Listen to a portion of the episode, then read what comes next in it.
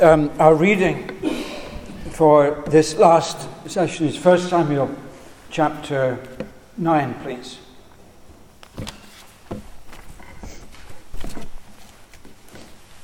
First Samuel chapter 9.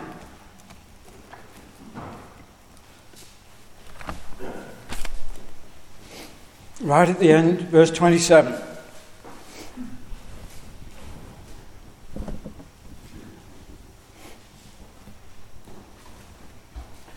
As they were going down to the outskirts of the city, Samuel said to Saul, Tell the servant to go on ahead of us. And he went on. But you stand here a while, that I may announce to you the word of God. Then Samuel took a flask of oil and poured it on Saul's head, kissed him, and said, Is it not because the Lord has anointed you commander over his inheritance? When you have departed from me today, you will find two men by Rachel's tomb in the territory of Benjamin at Zelzah, and they will say to you, The donkeys which you went to look for have been found. And now your father has ceased caring about the donkeys and is worrying about you, saying, What shall I do about my son? Then you shall go on forward from there and come to the terebinth tree of Tabor. And there, three men going up to God at Bethel will meet you, one carrying three young goats, another carrying three loaves of bread, and another carrying a skin of wine. And they will greet you and give you two loaves of bread, which you shall receive from their hands. After that, you shall come to the hill of God, where the Philistine garrison is, and it will happen. When you have come there to the city, that you will meet a group of prophets coming down from the high place with a stringed instrument and tambourine, a flute and a harp before them, and they will be prophesying. Then the Spirit of the Lord will come upon you, and you will prophesy with them and be turned into another man. Let it be, when these signs come to you, that you do as the occasion demands, for God is with you. You shall go down before me to Gilgal, and surely I will come down to you to offer burnt offerings and make sacrifices and peace offerings. Seven days you shall wait till I come to you and show you what you should do. So it was when he turned his back to go from Samuel that God gave him another heart. And all those signs came to pass that day. When they came there to the hill, there was the group of prophets to meet him. And then the Spirit of God came upon him, and he prophesied among them. And it happened when all who knew him formerly saw that he indeed prophesied among the prophets, that the people said one to another, What is this that has come upon the son of Kish? Is Saul also among the prophets? Then a man from there answered and said, But who is their father? Therefore it became a proverb Is Saul also among the prophets? When he'd finished prophesying, he went to the high place. Then Saul's uncle said to him and his servant, Where did you go? So he said, To look for the donkeys. When we saw that they were nowhere to be found, we went to Samuel. Saul's uncle said, Tell me, please, what Samuel said to you. So Saul said to his uncle, He told us plainly that the donkeys had been found. But about the matter of the kingdom, he did not tell him what Samuel had said. Then Samuel called the people together to the Lord at Mizpah and said to the children of Israel, Thus says the Lord God of Israel, I brought up Israel out of Egypt and delivered you from the hand of the Egyptians and from the hand of all kingdoms and from those who oppressed you. But you have today rejected your God, who himself saved you from all your adverse, adversities and your tribulations. And you've said to him, No, set a king over us. Now, therefore, present yourselves before the Lord by your tribes, by your clans. When Samuel had caused all the tribes of Israel to come near, the tribe of Benjamin was chosen. When he caused the tribe of Benjamin to come near by their families, the family of Matri was chosen. And Saul, the son of Kish, was chosen. But when they sought him, he could not be found. Therefore they inquired of the Lord further, Has the man come here yet? The Lord answered, There he is, hidden among the equipment. So they ran and brought him from there, and when he stood among the people, he was taller than any of the people from his shoulders upward. And Samuel said to all the people, Do you see him whom the Lord has chosen, that there is none like him among all the people? So all the people shouted and said, Long live the king! Then Samuel explained to the people the behavior of royalty and wrote it in a book and laid it out before the Lord. And Samuel sent all the people away, every man to his house. That'll suffice for our reading. Just before we say anything about what we've read, um, a word in your ears, please, concerning another of the uh, fellowship publications. I want to say something about the monthly Bible studies publication. I don't know how many of you have it, but in the year there are 11, um, what do you call it, edition, editions? Issues. issues, thank you. 11 issues. Now, for a year, I've just discovered this lately because we've just filled in our literature drawer, same as you have. If for a year it costs £12, that's just a smidgen over a pound an issue. I have to tell you, that's one of the greatest bargains going. Now, I, am not saying this, by the way, because it's that time of the year when you're filling in your literature order, and if you've done it so far and you haven't put Bible studies, there's still time to add that on. You can still go back and do that. But there's a reason for me telling you this, and the reason isn't that James is sitting there, because he's one of the editors. And I could tell you a lot about the fine work that he does, but that's not the reason. It was because I find Bible studies a most valuable resource. And when I was preparing this evening's address for you, I went back to the 1990 volume of Bible studies, which is on 1 Samuel, and I was greatly helped. And I want to mention this to you particularly because these names would be well known and admired by you. But two of the papers that were submitted one was from Roland Williams, and one was from Alec Reed. I was helped, and so would you be. Now, our brothers are not with us this afternoon because they're at rest in the presence of the Lord Jesus Christ. They've fulfilled their ministry and they're at rest and they're waiting the great resurrection. But I want to tell you that their ministry lives on and they're still speaking to us. They spoke to me this past week on the pages of Bible studies. Now, to what we've read in 1 Samuel, mainly 10. Although, if we'd had time, I would have read chapter 9 with you as well. What a great story it is. Um, sometimes and I'm sure you share this experience. Sometimes, when reading through the Old Testament, you come across such an illumination of some biblical precept or principle that the thing really grips you. And it's as if it's come alive. Of course, every word here is living. But sometimes it just seems to sparkle as you read it. Encapsulated in the narrative, embedded in the story. A principle that's enunciated in the New Testament, exemplified in the narrative of an Old Testament story. It's the most wonderful thing, and I know you've had the experience, but this is one of those.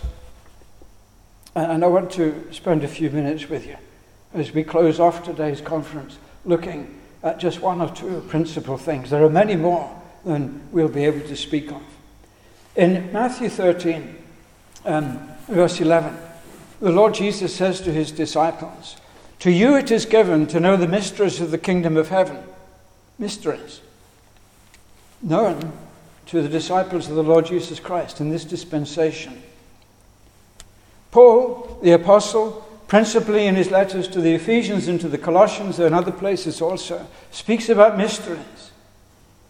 And he he references in mysteries such things as um, the, the incarnation, such things as the disobedience of Israel and the consequences of that disobedience. Such things as the bringing together, united into one body, Jew and Gentile. Such things as the indwelling of Christ.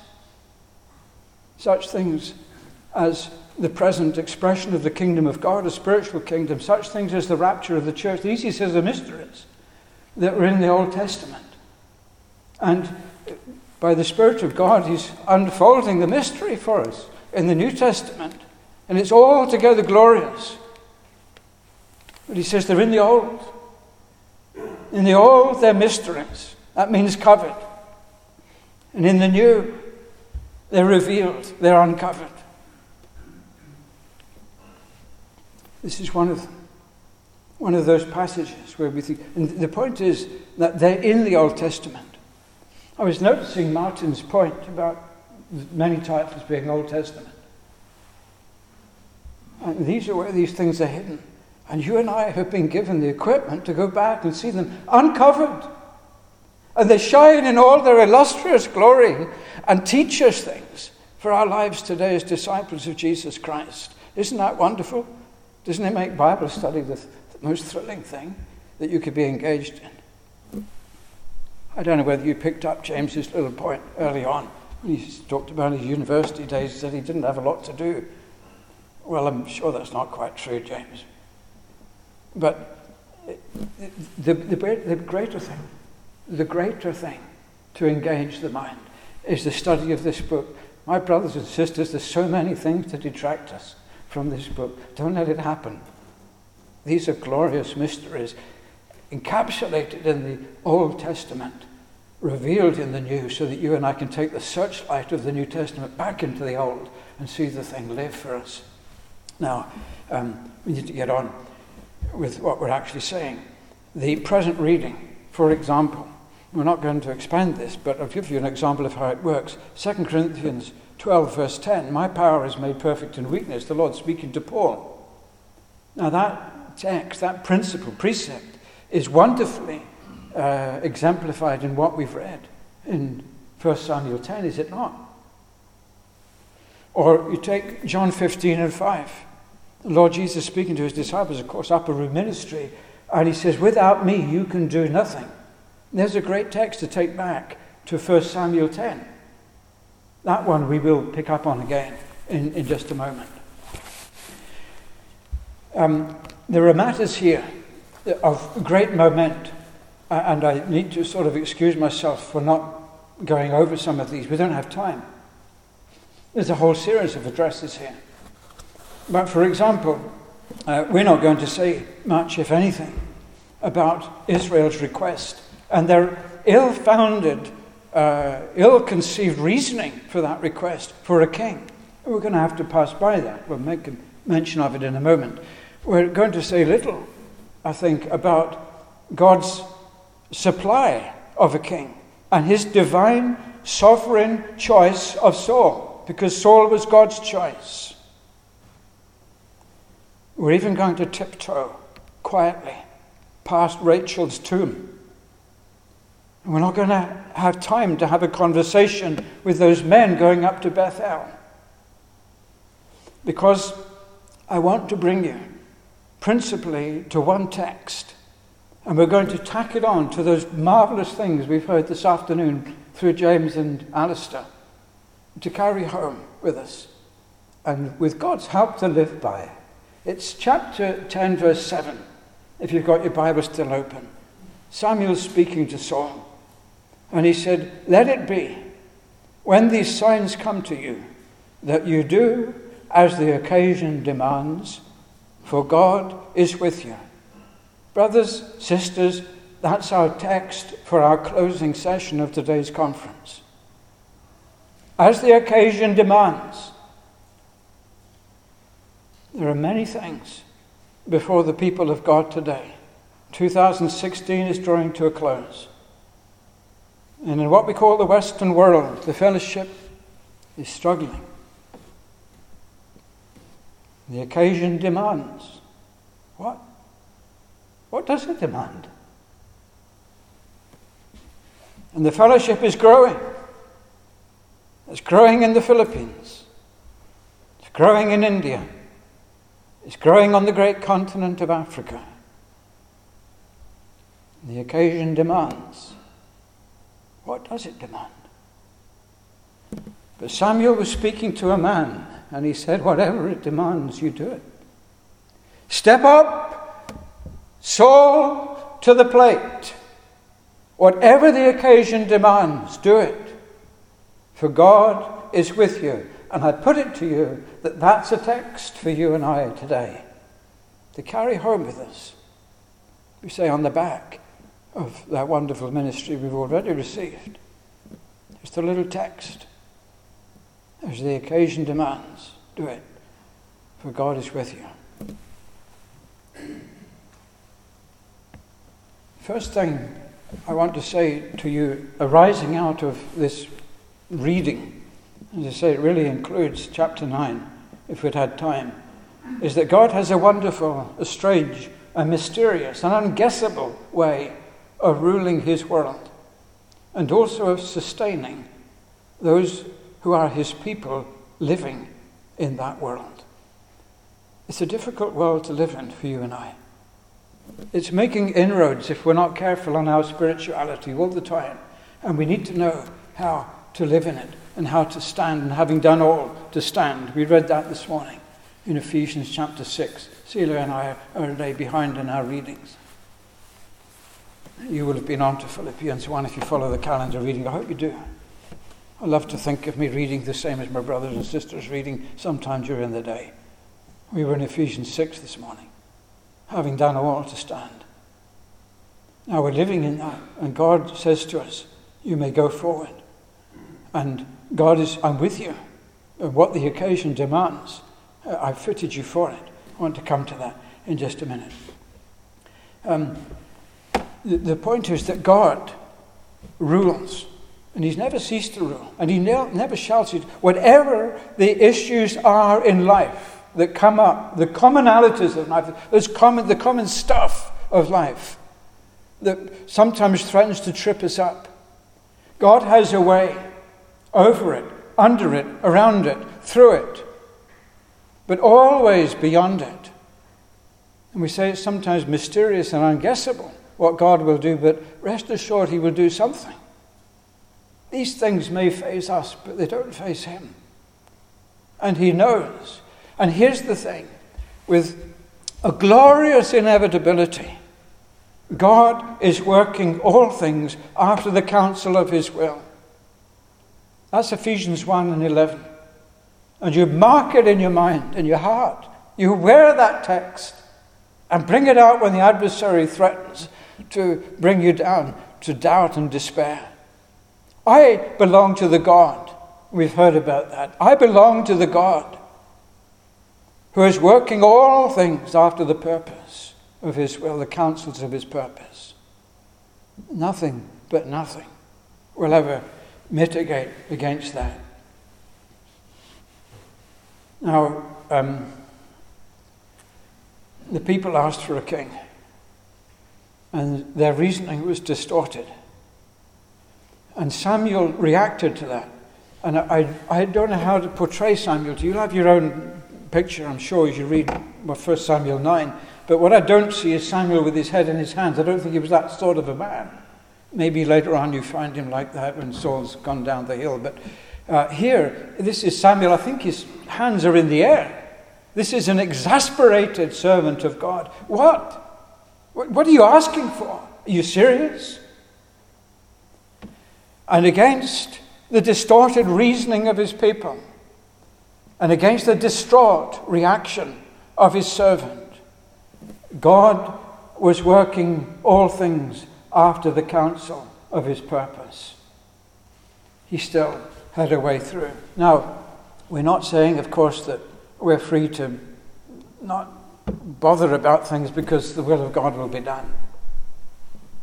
Um, you know how Paul reacted to that kind of reasoning with his, one of his God forbids.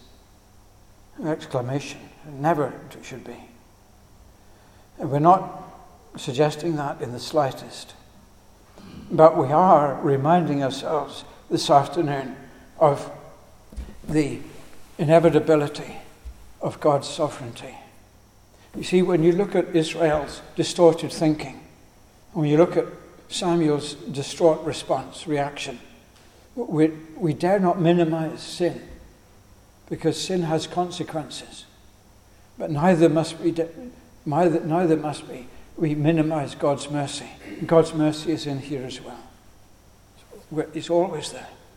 Where sin abounds, Paul says. There, God's grace abounded more exceedingly. We see them both. What we're saying is this the present point is that uh, sin has consequences, but not included in those consequences are the purposes of God being thwarted. Oh no. God is sovereign, and He's on His throne. And He has purposes for you and for I, for me, that go beyond those things that would come into our lives and trip us up and get us in the way. Brothers and sisters, look beyond. We're looking at great difficulties today, these days, but look beyond. We have a God who takes us to the beyond, will take us through, or around, or above, or under, or whatever, but He'll take us to the, to the beyond. Now, um, there's another little thing here that I need to mention, which is perfectly obvious, really, but it's the Benjamite farmer uh, and he's lost some of his donkeys. I, I put it that way because it seems so trivial. First Samuel 9 reads like a day in the life of a Benjamite farmer. And somehow his donkeys have gotten loose and run away. So he calls his son Kish and he says, Take one of the servants and go and look for them. And that's the sort of job I think I would have liked. I think I could have managed to have gone looking for lost. Say I would have found them, but I would have been nice. So across the hill country of Ephraim goes Saul and his servant. And by and by they come into the area known as Zuph. And lo and behold, they're in the territory of Samuel's presence at that particular time. Now, my point is this that was no coincidence. Of course, it was not. If you ever were tempted to think, and you never would be, of course, but if anybody was tempted to think that was a coincidence, read 15, 16, and 17 of 1 Samuel 10, because that's where the writer of 1 Samuel lets us into the secret. God knew all about this. God knows about lost donkeys, but He has a greater plan, and beyond the donkeys is a kingdom. And He's bringing Saul to the realization of that kingdom. So He brings him to Zuph, and He brings him into the companionship or the, the uh, presence of Samuel. And the rest of the story, you know it. We, we broke into it there. The anointing of Saul by Samuel for kingship over the inheritance of God. What a position. How important leadership is. It's God's inheritance. And he appoints men to take care of it for him from time to time. And that's what's happening here. Now, um, here's the point about the lost donkeys that God is in control of the small stuff as well as the big issues in life. You know, you and I do not live our lives on the principle of that's how the cookie crumbles. That doesn't belong to you and me. There's never been a coincidence in your life, especially since you were a child of God. There's a myriad of scriptures that teach us that. Proverbs 16 and 9, is, it says, A man, 9 and 10 it is, a man's ways, uh, a man plans his ways, but the Lord orders his steps. Is that not true? God orders the way of a man, um, and he orders your steps, and he orders mine. No coincidences. And there may be small things that appear to be of no moment, but God knows about them. Lost donkeys. A, a little upset on the Kish farm, and God is choosing a king. Who would have thought? That's the way God uses, it works in his strange, mysterious, unguessable ways. Uh, he's bringing his purposes to fulfillment. Um, by the way, in case you're sitting there thinking, well, I guess that's the way it is with choosing of kings and perhaps leaders. Um, it's for all of us, it's for you and me. It comes down to where we are. And Ephesians 2 and 10 tells us that, doesn't it? We are his workmanship, created in Christ Jesus for good works, which God prepared beforehand that we should walk in them. That is part of the divine sovereign purpose. And He's working all things to the fulfillment of that.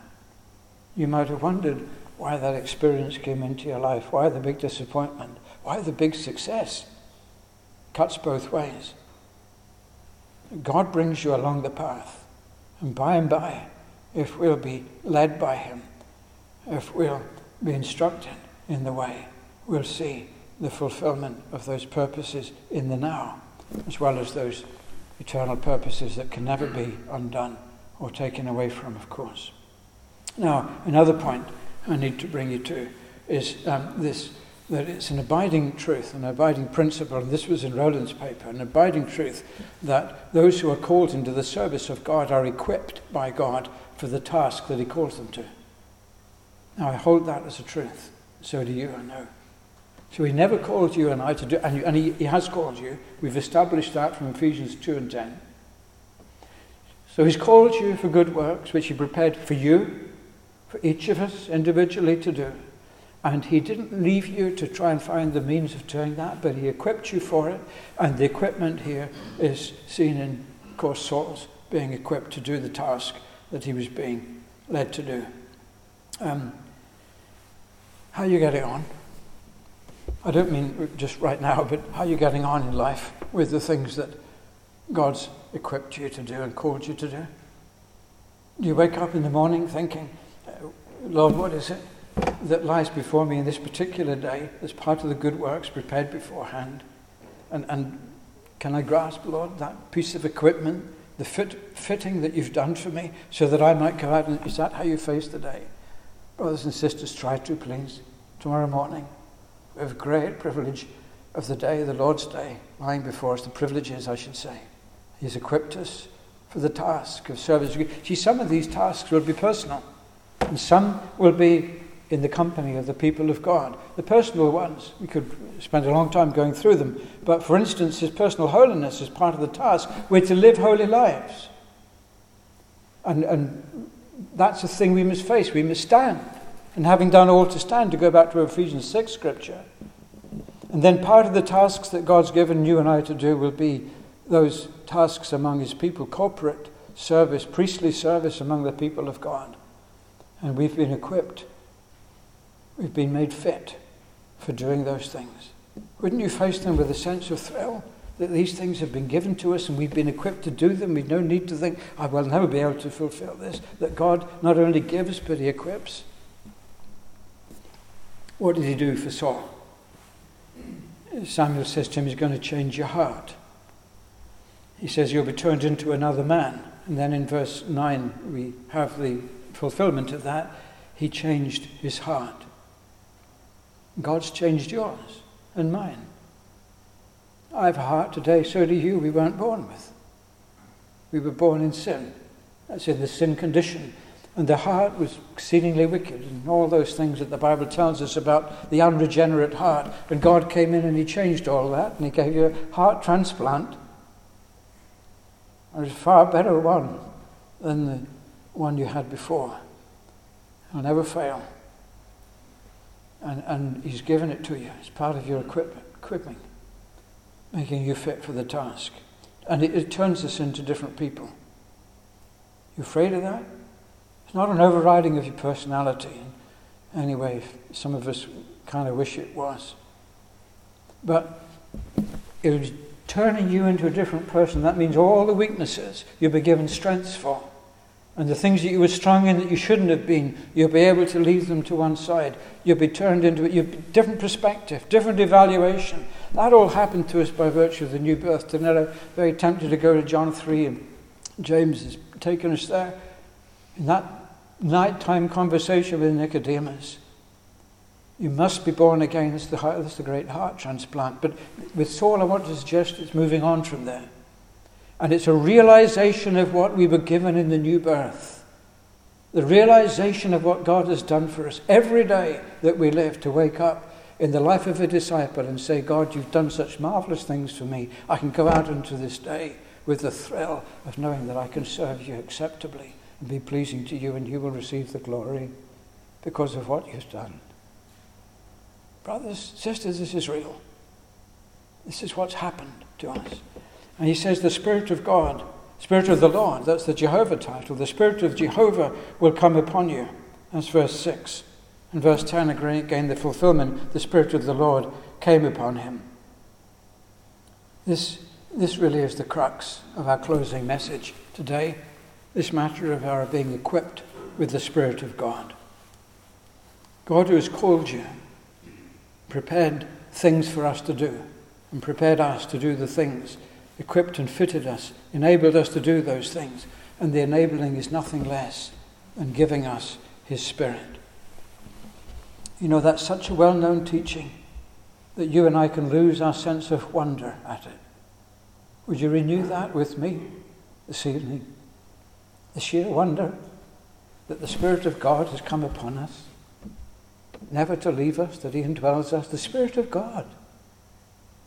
My brother and sister, there's not a thing that God wants you to do that you're not able to do for Him. We face the challenges of the hour, the challenges of the day, what the occasion demands. And we're going to step up because we're spirit empowered men and women just as Paul was, only even better. Notice the surprise, by the way. I didn't pass on without noticing this, but because it's such a fascinating little thing. They said, um, Is Saul also among the prophets? I think they coined a phrase that day. It was like saying, Well, wonders never cease. Later on, you read it again, and it seems that they said that when something surprising happened. They said, Is Saul also among the prophets? Such a surprising thing. It seems so, so different to what they were used to uh, expectations of Saul were far less. And then this inspired comment by a man who was standing there that they said, Yeah, but who is their father? And I don't know what your understanding of that is, but I'll give you mine for what it's worth. I think he was pointing not to Samuel. I think he was pointing to the, to the Lord. Where, where did this power come from? Where did this change, this ennobling and enabling come from? It's God given. Israel knew that was true of the prophets. It takes me to Matthew 5 and 16, Sermon on the Mount. Let your light so shine before men that they will see your good works and glorify your Father in heaven. Ah, but who is their Father? Brothers and sisters, shall we resolve together this evening to live our lives? I'm sorry, I should say to you, good people, Keep on living your lives. It's an encouragement to keep doing what you're doing, of course. To live our lives in defiance of human expectation, but in the wonder and the surprise of divine enabling. Now, very quickly, as we try to draw this to a close, this word come upon, the Spirit come upon, the Hebrew word there means to come with force, it means to push forward. And uh, knowing something of Saul, that we won't have time to comment on tonight, um, that was needed. It was to push him forward. You know, I, I, I can't help but take that into the New Testament. And you read of, well, again, where James took us earlier, the beginning of the conference, to that um, inauguration of the Lord's public ministry, and he's down at the Jordan. He's going into the waters of baptism, quite different, of course, to the others, but nevertheless being baptized. James has told us. He comes out of the water. And Matthew says he was led up by the Spirit into the wilderness. Luke says something similar. The Spirit led him into the wilderness. Mark tells us something different. He said the Spirit, and he uses a word, ekbalo. And it means force. It means to cast out. He said, Mark, did you get the right word there? He's writing by the Spirit of God. He said he took the Son of God, the Son of Man, he came up out of the waters of the Jordan, and he cast him forth into the wilderness. She Is that really how it happened? You must take away from your mind any thought that there was any resistance in that wonderful servant of God. He didn't need to be impelled because he was resisting. He was always the fine flower of the meal offering, unresisting. Beautiful Saviour, perfect servant. But he was sent with an irresistible force. And here's the thing it's the sheer inevitability of the thing. And the Lord, of course, was totally in mind with that, in harmony with it. But here's the thing the Lord didn't wander into the wilderness, He didn't meander. He wasn't dragging his footsteps as he went to meet the adversary of men and God. He went purposefully, the majestic lion of the tribe of Judah striding into the wilderness of Judah to meet Satan and to come victorious over those temptations and to walk out as perfect as he'd walked in. That's the walk of the Saviour. But is this matter of sheer inevitability? You know, the Lord did all his work for three and a half years in the inevitability of the Spirit's power. Why? We said this many times, I'll say it again, because at the end of it, he was to speak to a little group of men and say to them, As the Father has sent me, even so send I you. And not one of them could say, Lord, but you stepped down from heaven and did this in the power of the Son of God. He said, No. I fulfilled my public ministry as the Son of Man in the power of the Holy Spirit. And that's exactly the same power that I'm giving to you. Do you see it? You see the sheer wonder of it? That you and I have been given the power to carry out our disciples' service as the Son of Man carried out his work that the Father gave him to do. Is anything more wonderful than that? the inevitable force, the impelling power of the Spirit of God taking us out into divine service. What a wonderful thing. Now, a matter of importance, please, and just finishing, David. Verse 8, because this is very, you shall go down from me to Gilgal and before me to Gilgal and so on. And Samuel says, I'm going to come and I'll tell you what you must do. Would you just note this, please? We haven't time to say much about it. The power that was promised and realized by Saul must be put into the context of the word that was brought by the prophet. The promise of Jehovah the Lord of power given to Saul must be put alongside the word of Jehovah given through the prophet. The Spirit and the Word are never separated. That's the word for today, is it not? not singling anybody out. But in these days when people long and seek after some dramatic expression of the Spirit's power, and at the same time, if they show no, show no appetite for the Word of God, the Word of the Lord, as well as the power of the Lord, those things are not, not against each other. They work in harmony with each other. And as it was with Saul, it must be with you and I. The promised power has been given to us. And the word has been given to us, and we need to live by this word. We have no other word to live by. We live by it and order all that we do by it, as it was to be with Saul, so it must be with us. Finally, can I just leave you with this picture of the missing leader? I'm very tempted, and I'm not going to do this. I'm going to show great discipline, mainly because my wife said to me uh, at tea time I wasn't to tell any stories. Well, I don't think I've told any which is probably a first, but um, I'm not going to. I'm very tempted to because there's something, I read this and I think there's a, there's a little flash of humour here, isn't there?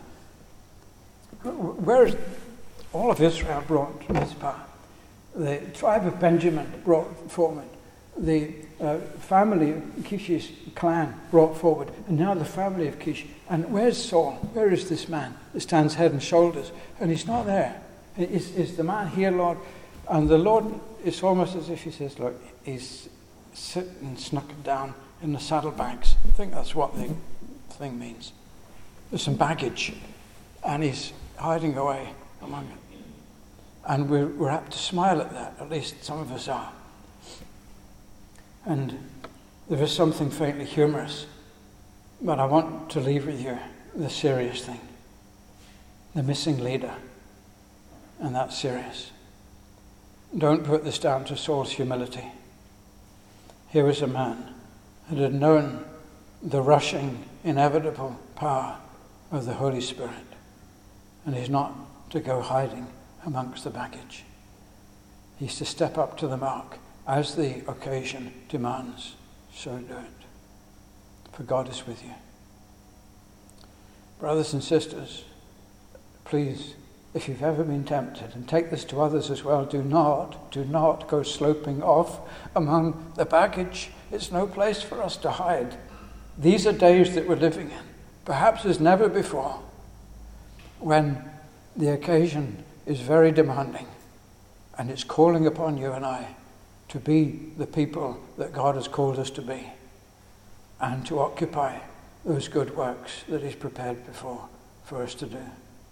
With some of us, that'll be the sanctuary of prayer. Don't belittle that. With some of us, it'll mean getting out into the streets. With all of us, it will mean being diligent to all the meetings of the people of God as much as is in us is able. Never counting these things as expendable. We must be what we must be, particularly in these days. For God is with you. Do you need a greater verse than that, phrase than that? For God is with us. Couple that back through Alistair's ministry of our brothers and sisters in Thessalonica, back to the great ownership that James opened the conference with. God is with us. Rudyard Kipling. I was brought up with Rudyard Kipling. He lived down the road in a place called Bateman's from Crowborough. Now, there's no sense in going further. It's the edge of cultivation, so they said, and I believed it. Broke my land and sowed my crops, built my barns and strung my fences in the little border station tucked away below the foothills where the trails run out and stop. Till a voice as bowed as conscience rang interminable changes. On one everlasting whisper, day and night repeated, So, something hidden, Go and find it. Go and look behind the ranges. Something lost behind the ranges, lost and waiting for you. Go. So I went, worn out of patience, never told my nearest neighbors, and so on. And the poem goes on. It's a man reaching the edge of the pioneering work, I suppose, out west, and leaves his neighbors in the town that says at the edge of cultivation, we've come far enough, no further. But he had the whisper, and he goes on further up into the mountain ranges as beyond. And Rudyard Kipling wonderfully tells of all the experiences that he has, many at cost. The call of God never comes without cost. And finally, he finds gold. And he says, Thence I ran my first rough survey, chose my trees and blazed and ringed them. Day by day, I prized and sampled. Day by day, my findings grew. Saul, he went to look for donkeys. And by God, he found a kingdom, but by God, who sent his whisper, I have found the worth of two. Is that us? We found the worth of his kingdom because he whispered to you, Don't give up. Keep going. Go beyond the ranges. There's something hidden. There's always something beyond. I'll take you there. Let's pray together.